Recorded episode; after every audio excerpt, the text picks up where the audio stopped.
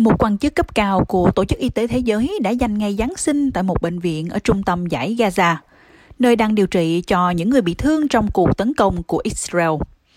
Điều phối viên đội y tế khẩn cấp Sin Casey cho biết, phòng cấp cứu của bệnh viện đã vượt quá sức chứa. Các bác sĩ và y tá ở đây đang cố gắng hết sức.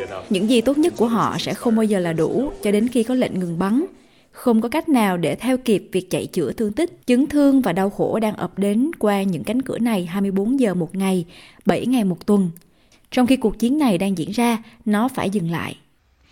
Chương trình Lương thực Thế giới do Liên Hiệp Quốc hậu thuẫn đã cảnh báo vào cuối tuần rằng tỷ lệ hộ gia đình ở Gaza bị ảnh hưởng bởi tình trạng mất an ninh lương thực đang ở cấp độ cao nhất từng được ghi nhận trên toàn cầu.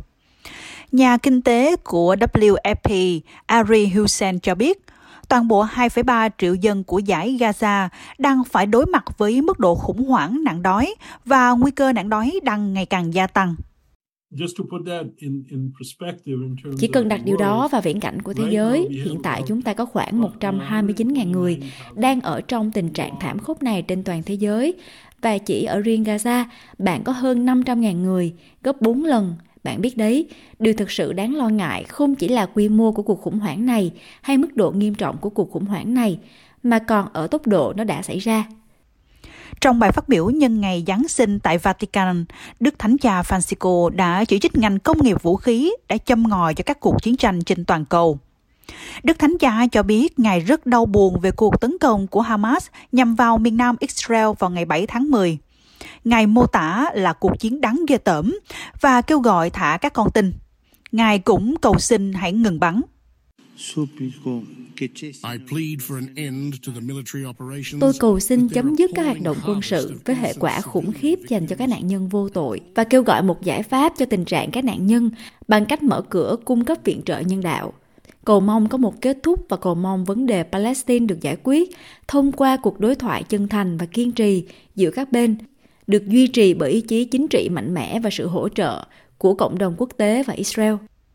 Ai Cập được cho là đã lên kế hoạch với Israel, Hamas và Mỹ, cùng với các chính phủ châu Âu về lệnh ngừng bắn ở giải Gaza. Kế hoạch này sẽ chứng kiến Israel rút toàn bộ khỏi giải Gaza và tất cả các con tin đang bị Hamas bắt giữ, cùng với nhiều tù nhân Palestine ở Israel sẽ được trả tự do. Chính phủ Palestine thống nhất sẽ tiếp quản từ Hamas ở Gaza. Israel cho biết đang thảo luận về kế hoạch này, nhưng các nhà quan sát cho rằng khó có khả năng họ sẽ chấp nhận tất cả các đề xuất của Israel. Nhiều tờ báo đưa tin Hamas đã từ chối thỏa thuận này, mặc dù Hamas phủ nhận điều đó.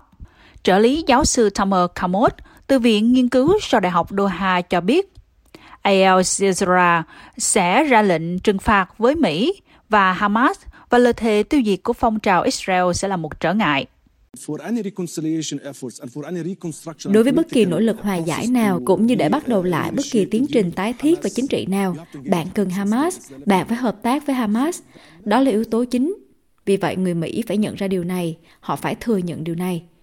Hơn 100 con tin vẫn đang bị giam giữ ở Gaza và một số người thân của họ Israel đã tập trung bên ngoài căn cứ Kira ở Tel Aviv khi Thủ tướng Israel ông Benjamin Netanyahu và các thành viên khác của nội các dự kiến sẽ gặp nhau.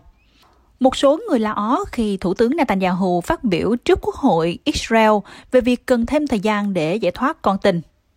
Say Sketcher, em gái của Romy Gonyan, Người bị bắt cóc vào ngày 7 tháng 10 tại một lễ hội âm nhạc cho biết gia đình các con tin không được thông báo đầy đủ. Chúng tôi biết rằng hiện tại không có gì chuyển biến cả, nhưng chúng tôi cần ai đó nói chuyện với chúng tôi. Chúng tôi cần ai đó cho chúng tôi biết họ sẽ làm gì. Chúng tôi cần mọi người biết rằng Romy và nhiều con tin khác vẫn đang bị giam giữ ở Gaza và chúng tôi muốn mọi người nhớ đến họ và không quên rằng họ đang ở đó và họ cần phải trở về nhà. Hamas và đồng minh của họ, Thánh chiến Hồi giáo, được cho là đang bắt giữ hơn 100 con tin trong số 240 người bị bắt vào ban đầu vào ngày 7 tháng 10. Ông Benjamin Netanyahu đã đến Gaza để thăm quân đội của lực lượng phòng vệ và nói với các nhân viên rằng họ sẽ tiếp tục cho đến khi giành được chiến thắng hoàn toàn. Ngày 7 tháng 10 vẫn chưa kết thúc. Nó vẫn chưa kết thúc. Chúng ta phải bảo đảm rằng điều đó sẽ không bao giờ xảy ra nữa. Điều này đòi hỏi điều mà mỗi người trong số các bạn đang yêu cầu. Chỉ cần tiếp tục cho đến cuối cùng, cho đến cuối cùng và tôi tự hào về quyết tâm của các bạn.